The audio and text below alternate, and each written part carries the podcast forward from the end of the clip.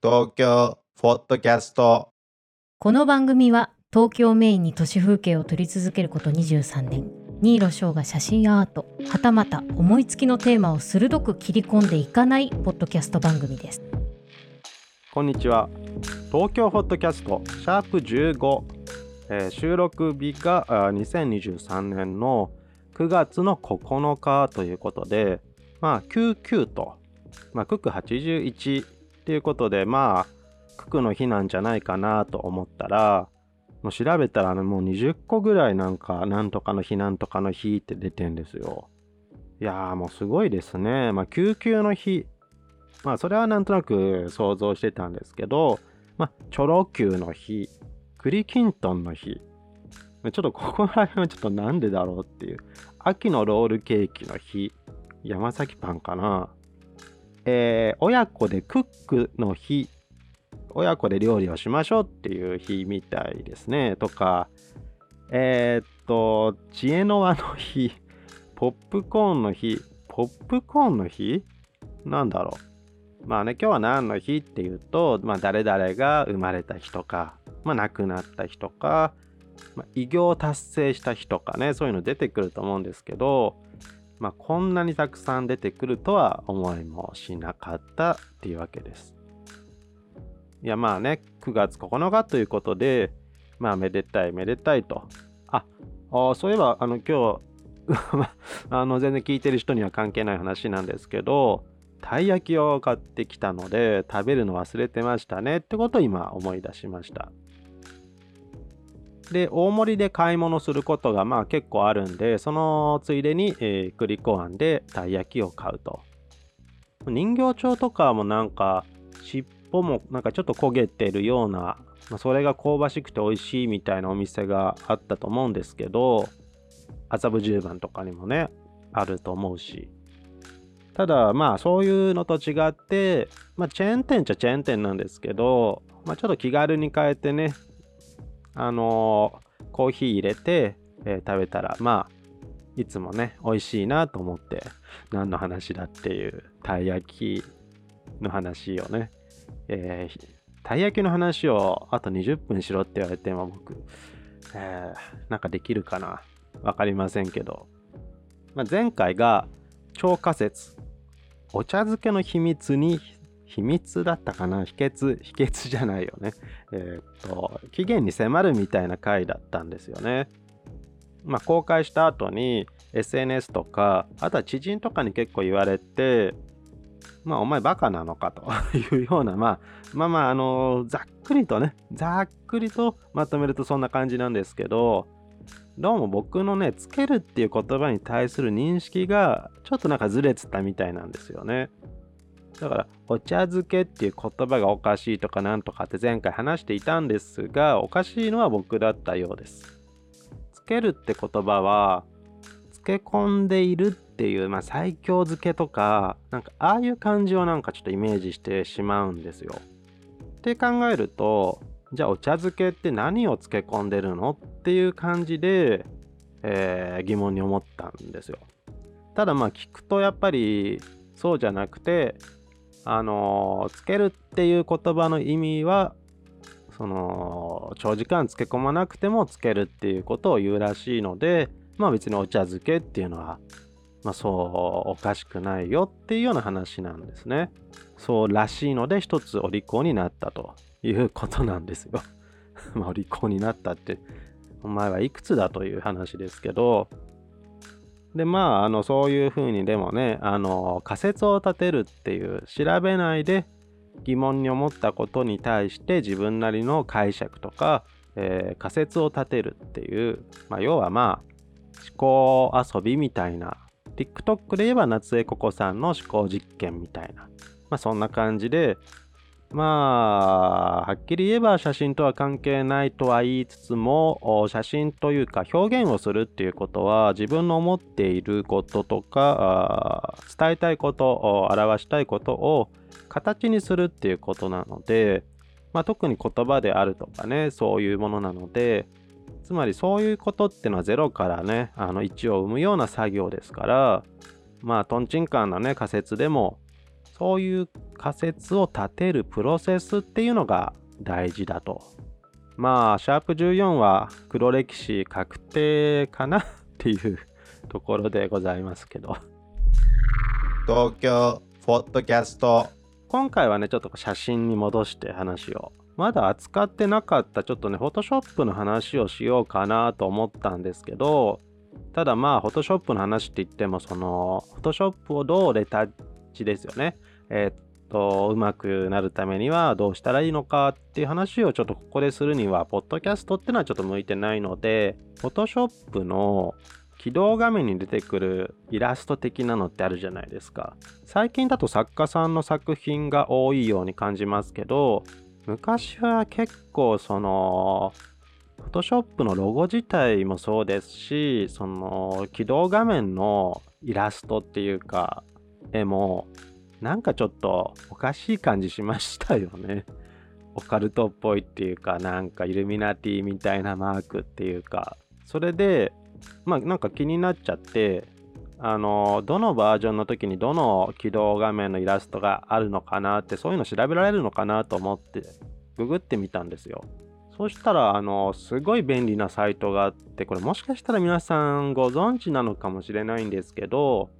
バージョンミュージアムっていうサイトが海外サイトなんですけどあっていろんなサイトとか、まあ、アプリケーションとかの歴代のアイコンとか、あとはその時の、使ってる時の画面ですね、のスクショが載ってるんですよ。これね、あの、全然知らなかったんで、このバージョンミュージアムっていうのは、あの、リンクを貼っておきますんで、興味ある方はいろいろ見てみると、これね、めちゃくちゃ楽しいですよ。特に、その時代、リアルタイムで使ってた人は、ああ、こんなんだったんだ、みたいになると思います。まあ、ロゴってのはちょこちょこ変わっていくんで、あんまりこうね変化って気づきにくいんですけど一気にこう見るとあこんなに変わったんだとかあこのアイコンあったよねみたいなのってあるんですよね。まあ、どんなのが載ってるかっていうと、まあ、Amazon とか Apple、BBC のウェブサイトとか Google のま検索から Google マップ、この Google マップも、え、とちょっとね、こう見ていくと、まあ、2005年からあるみたいなんですけど、歴代のこうバージョンごとに、まあ、バージョンっていうかアップデートがね繰り返されるごとにこういう風に進化してきた。2005年はまだこれぐらいしか全然出なかったんだ。へーっていう感じで。いやこれね結構ね見てると面白いですよ。マイクロソフトとかまあ、YouTube とか Yahoo とか Wikipedia、あとはもう iOS の iPhone とか、もういろいろですね。あの Mac もね、あの OS10 になる前のクラシック環境のね、まあ、クラシック環境っていうこと自体がもう死後ですよね。今の人絶対知らないと思うんだけど、えっとね、Mac って簡単に言うと OS が一新されたんですよ。2001年だったかな新しい Mac の OS になって、それまでの古い Mac で使ってたアプリケーションはどうするのっていう風になっちゃったので、その時だけ Mac の OS をクラシック環境に戻してあげて、一回再起動するんだったっけな。で、クラシック環境にしてそのアプリケーションを使うみたいな。まあ、新しい Mac に移行してしばらくっていうのはその古い Mac の OS とパワー Mac の G3 とかだと思いますけど確か、まあ、僕が使ったのが G3 ぐらいだったかな。クラシック環境使ってましたねやっぱり。このソフトはまだ新しいのに対応してないからこうクラシック環境にしなきゃみたいな。いやーこういう風にね懐かしいんですよ。で一人で懐かしんでるとね時間がなくなっちゃうんでで、Photoshop だけでも、バージョンミュージアムっていうサイトに載ってるのだけでも、1990年のバージョン1.0から、えー、2020年までの、えー、アイコンとか、ここにね、101イメージって書いてあるんで、101個も入ってるんですよ。いや、これめちゃくちゃすごいサイトですね。僕、あもしかしたらこれ有名なんでしょうね、多分ね。と、バージョン1から2020年なので、えー、もう PS もサブスクになってる CC シリーズの、えー、バージョン20あたりまでアイコンと起動画面とか、あのー、今当たり前のように使ってるレイヤーっていう機能もバージョン1.0からだったかな。昔はなかったんですよ。昔っていうかその90年、1990年のバージョン1.0ではなかったんですよね。3.0になって、えー、レイヤーが入ってきて、まあ、ほぼほぼ今の Photoshop の、まあ、根幹的な部分はもう完成していると。まあ、ほんとすごいんですよね。逆に言えば、まあ、細かいことはもちろんどんどんこうね、自動選択とか AI とかってのはあの入ってきていますけど、Photoshop の大まかな部分ってのは、もう93年ぐらいにはもう完成されているっていう。いやまあ Adobe Photoshop、まあもちろんあの写真編集ソフトってのはたくさんあるんですけど、これだけの歴史を積み重ねてきたので、さすがやっぱり王道は Photoshop だよねって言われるゆえんだと思いますよね。ただね、1.0とか今まがまがしいっていうか、あのうちの妻の話じゃないんですけど、なんかこうオカルトっぽいんですよね。あの、なんだろうな、この三角形の中に目が描いてあるアイコンとか、イルミナティとかフリーメイソンがとかっていう話ではないんでしょうけど、あの、バージョン4.0もなんか目が絶対出てくるんですよね。まあもちろんその、Photoshop っていうのは写真屋さんという意味なんで、まあ目が出てくるのはまあね、写真と関わり合いが深いということなんで、まあ当然なのかもしれませんけど、まあ5.0でも目が出てんな。えー、6.0も、6.0、あ、これね、そうそうそう。まあ、怪しいですよね。まあ、これ、オカルト系のポッドキャスト、ポッドキャスト、ポッドキャストじゃないんですけど、あのね、Adobe の Photoshop の、まあ、部門というか、中には、まあ、相当そういうのが好きな人がおそらくいるんだと思うんですよね。まあ、なんかね、あの心霊写真とかそういうのの解析に使うとか、そういう理由ではないと思うんですけど、あのね、僕実際に持ってるんですけど、あの、月刊ムー、まあ、オカルト雑誌のもう金字塔ですよね。月刊ムーとフォトショップって実はコラボ T シャツ何回か作ってるんですよね。何回かかな ?1 回だけかわかんないですけど、これね、めちゃくちゃかっこいいんですよ。なんか、ムーって結構ね、あの、内容はまあちょっと、あの、なんかちょっとぶっ飛んでておかしいなと思う時ありますけど、ありますけどというか、99割、99割じゃ99%そう思いますけど、僕は理系人間なので。ただね、あの、ムーのロゴとかってめちゃくちゃかっこいいと思うんで、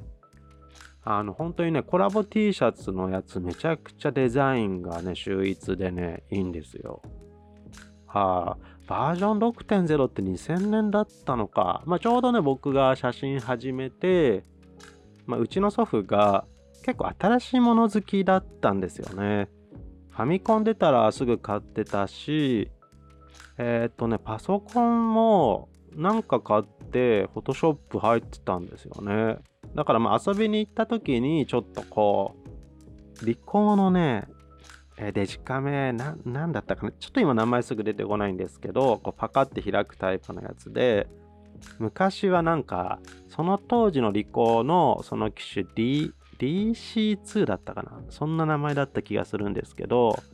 あの、再生するためのモニターはもう別売りで買わなきゃいけないっていうね、そんな感じだったんですよ。で、えー、炭酸電池かな？で、あれ、記録媒体何だったんだろう？まあ、とにかく、それをね、あの Windows 90、じゃ98ランチか、NEC の、に入れて、フォトショーで動かしてたので、まあ、なかなかなコンピューターおじいさんだったわけなんですよ。なんかちなみに、まあ、ちょっとこれは余談なんですけど、あの、ファミコン買ったら、まあ、スーパーマリオワールドを買うっていうのは、まあ、大体の流れみたいで、まあ、ご多分に漏れず、うちの祖父もね、買ってやってたんですけど、うちの祖父、全クリしてたんですよ。いや、まあ、その時で75か、まあ、ぐらいだったと思いますけど、小学生の僕は、あの、8面までいけるんですけど、その後はおじいちゃんにやってもらうっていうような感じで、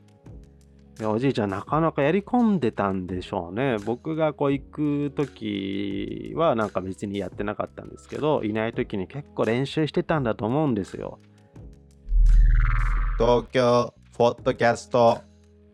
今と違って、今ボタンってゲーム機のボタン多いですけど、あのファミコンってのは十字キーと A と B の2つのボタンしかないので、普通はね、親指でこう AB のボタン両方ね、動かすと思うんですけど、持ち方としては。うちのおおじい様は、左手はね、十字キーで、右手の人差し指を使って A ボタン、中指を B ボタンに当ててやってたんですよ。いや、なかなか変な持ち方ですよね、今考えると。で、それであの8の4までクリアしてたんで、使いこなしてたんですよ。ただ、おじい様に悲劇が訪れるのは、あの、スーパーファミコンが出てきた時に、その持ち方が対応できなかったっていうことなんですよ。それでなんかね、困っちゃっていましたね。まあちょっとね、話を戻すと、このバージョンミュージアムっていうね、えーこれ見ていくとね、あの、そういう感じで、Photoshop っていうのはどことなくそのオカルトとのつながりが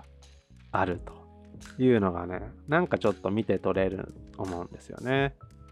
でもあの本当起動画面の作品ってどういう風に先行してるんでしょうね。あそこに出てきたら嬉しいですよね。自分の写真というか作品が。あれもなんかアワードとかやったら、やあれなんだろうどうやって選んでるんでしょうね。あの本当バージョン6.0とか、まあ、まあ CS より前のやつ見るとなんかちょっとね、うん、なんかオカルト的というかミステリアスな感じの起動画面なんですけど、まあ、それが変わるのがいつなのかな、まあ、全部こう見ていくとあの時間なくなっちゃうんで、まあ、やっぱ CS ですかねああ CS これ懐かしいな。このねあのカラフルなねあのカラスの羽みたいな。CS が2003年か。ああそそんなですか。あの昔って Photoshop Elements ってありましたけど今ってあるんですかね。ない気がするな。昔って Photoshop 自体が買い切りだったのでえーっと10万ぐらいしたと思うんですよ。で買い切りだからアップデートとかじゃないので新しいバージョンが出たらまた10万出して買わないといけないと。そういう感じだったんですね。まあどこもね、あのーパソコンのソフトって言ったら基本そういうもんでしたけどね、今みたいにサブスクっていう感じではなくて、なので CD 買ってきて、まあインストールしてとかっていう感じなんですけど、で、えっと、やっぱ10万円の方は10万だったかな、まあ、高いので、ある程度ちょっとね、機能をあの省略した、まあ、介護感みたいなものがエレメンツって言われてて、まあ、機能が少ない分ちょっと安いと。ちょっとした写真をいじるだけだったら、まあ全く問題ないっていう感じがエレメンツでしたね。という2つの商品が Adobe にはあったっていうのがありまして、ただ今はね、エレメンツないですよ。いつ消えたんだろう最後のエレメンツいつだったのかな、まあ、ちょっと後で調べてみます。で CS2 が出て、CS3、そう CS3 のこのね、超シンプルな、あの CS3 は本当にね、あのちょっとグラデーションのかかった、まあ、四角に PS って書いてあるだけなんですよね。あとはなんかこう、開発者の名前が書いてあるのかな。絵がないんですよ。だから本当にね、この時はちょっと衝撃的でしたね。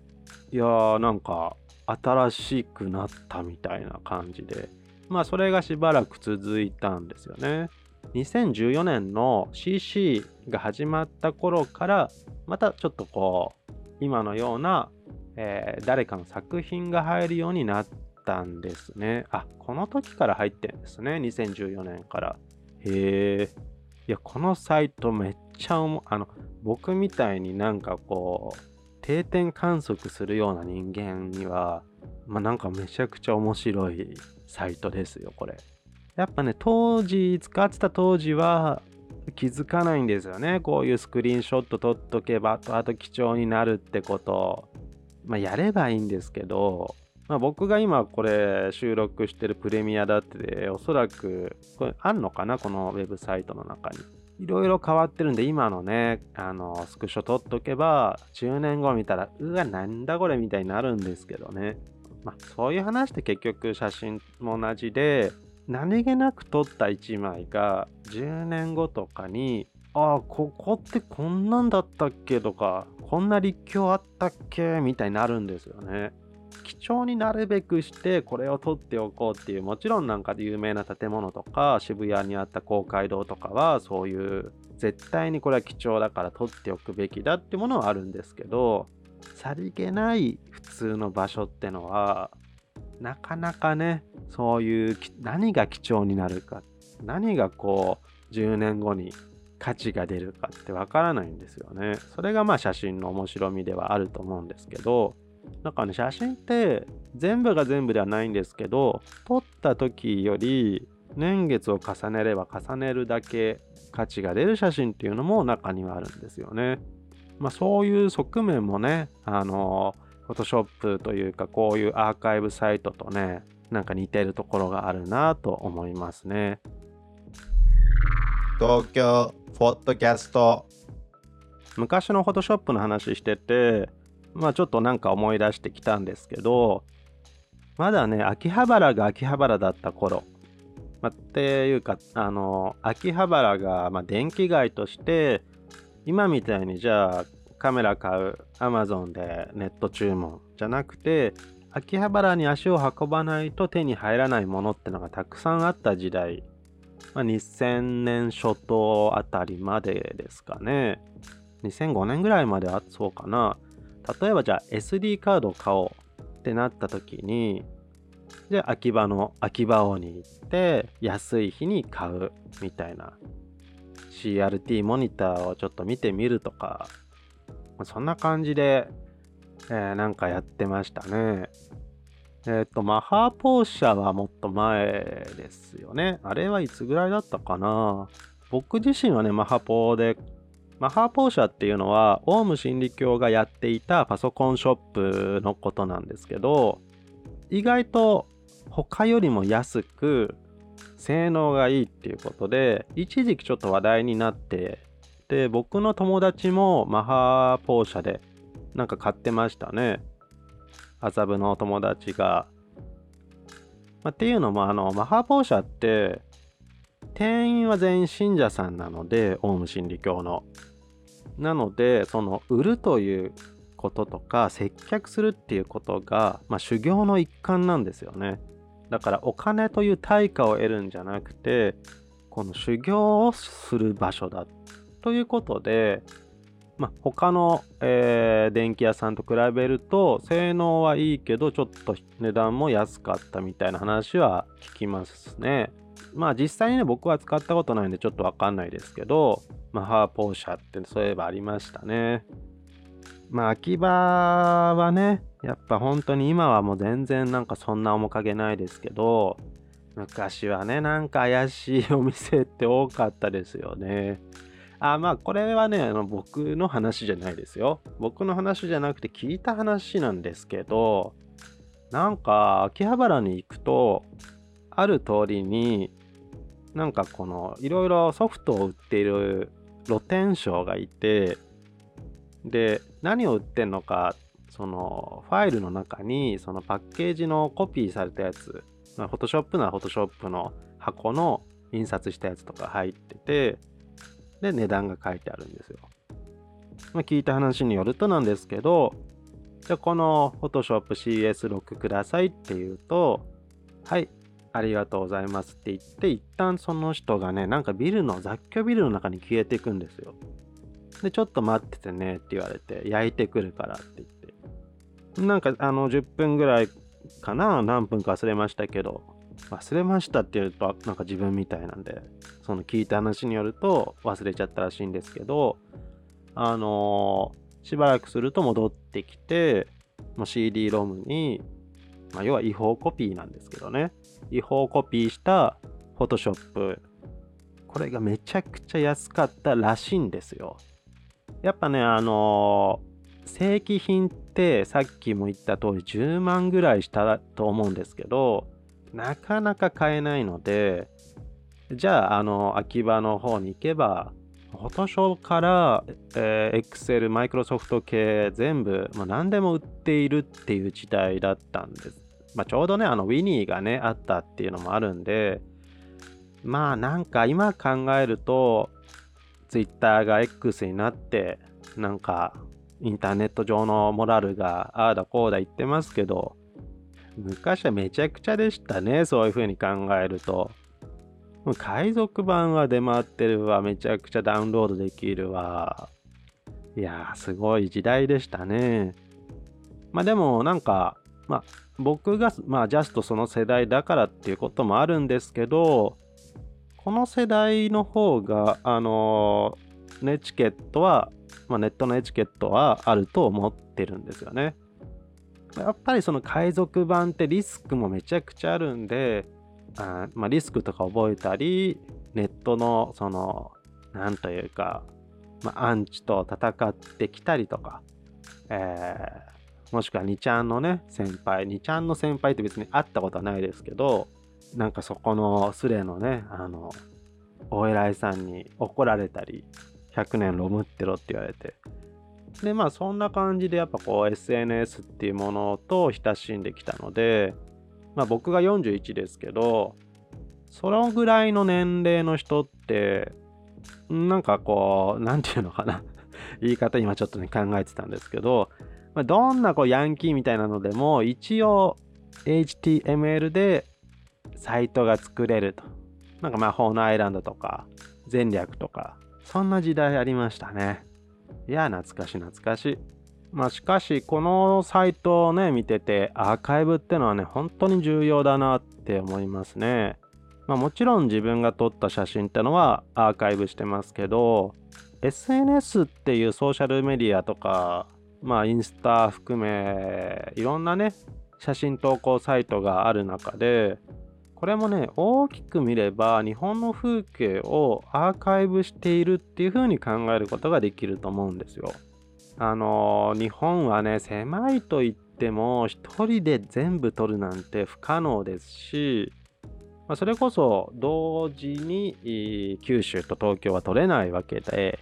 僕なんか東京を取っていても234年取っていてもまだまだ知らないとこだらけなのでうんまあ東京を取り尽くすっていうのはまあ不可能だとしてもあらかた全部なんか自分の知ってる感じになるっていうのにはあと200年ぐらいかかりそうですね。